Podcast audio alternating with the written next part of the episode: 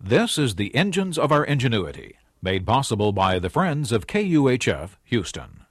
Today, science, invention, and a revolution of sorts. The University of Houston's College of Engineering presents this series about the machines that make our civilization run and the people whose ingenuity created them.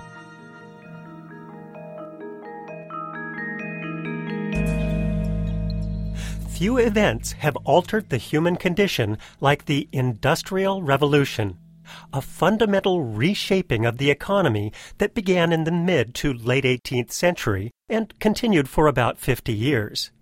New ways of manufacturing textiles, the steam engine, and advances in metalworking freed us to make more and make it faster.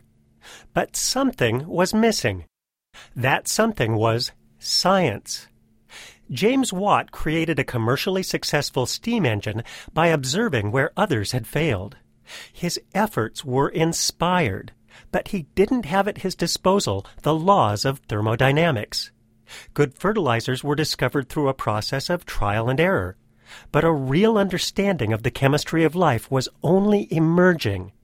Mendeleev's periodic table of the elements appeared in 1869, decades after the Industrial Revolution had waned.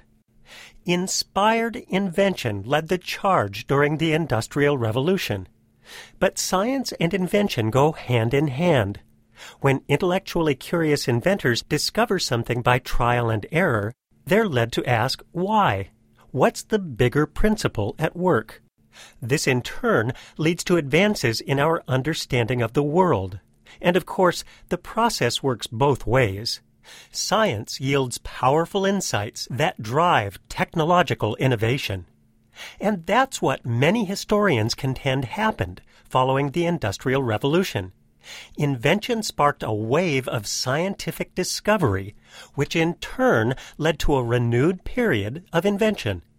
This second industrial revolution began a hundred years after the first and lasted roughly as long as its predecessor. A solid scientific foundation powered the emergence of chemical companies like DuPont, whose engineers relied on the science of chemistry, not alchemy, to shape their thinking. Electricity's potential came to be appreciated late in the Industrial Revolution, when Humphry Davy used it to power the world's first arc lamp. But it wasn't until the beginning of the second industrial revolution that the scientific framework for electrical power transmission was established. Historian Joel Mokyr is careful to point out that science wasn't entirely absent during the first industrial revolution, and that the second industrial revolution had its share of trial and error. But Mokyr also points out that the persistence and acceleration of technological progress during what we now call the Second Industrial Revolution was due increasingly to science and experience and information.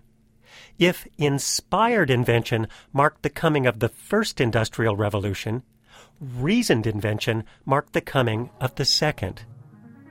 I'm Andy Boyd at the University of Houston, where we're interested in the way inventive minds work.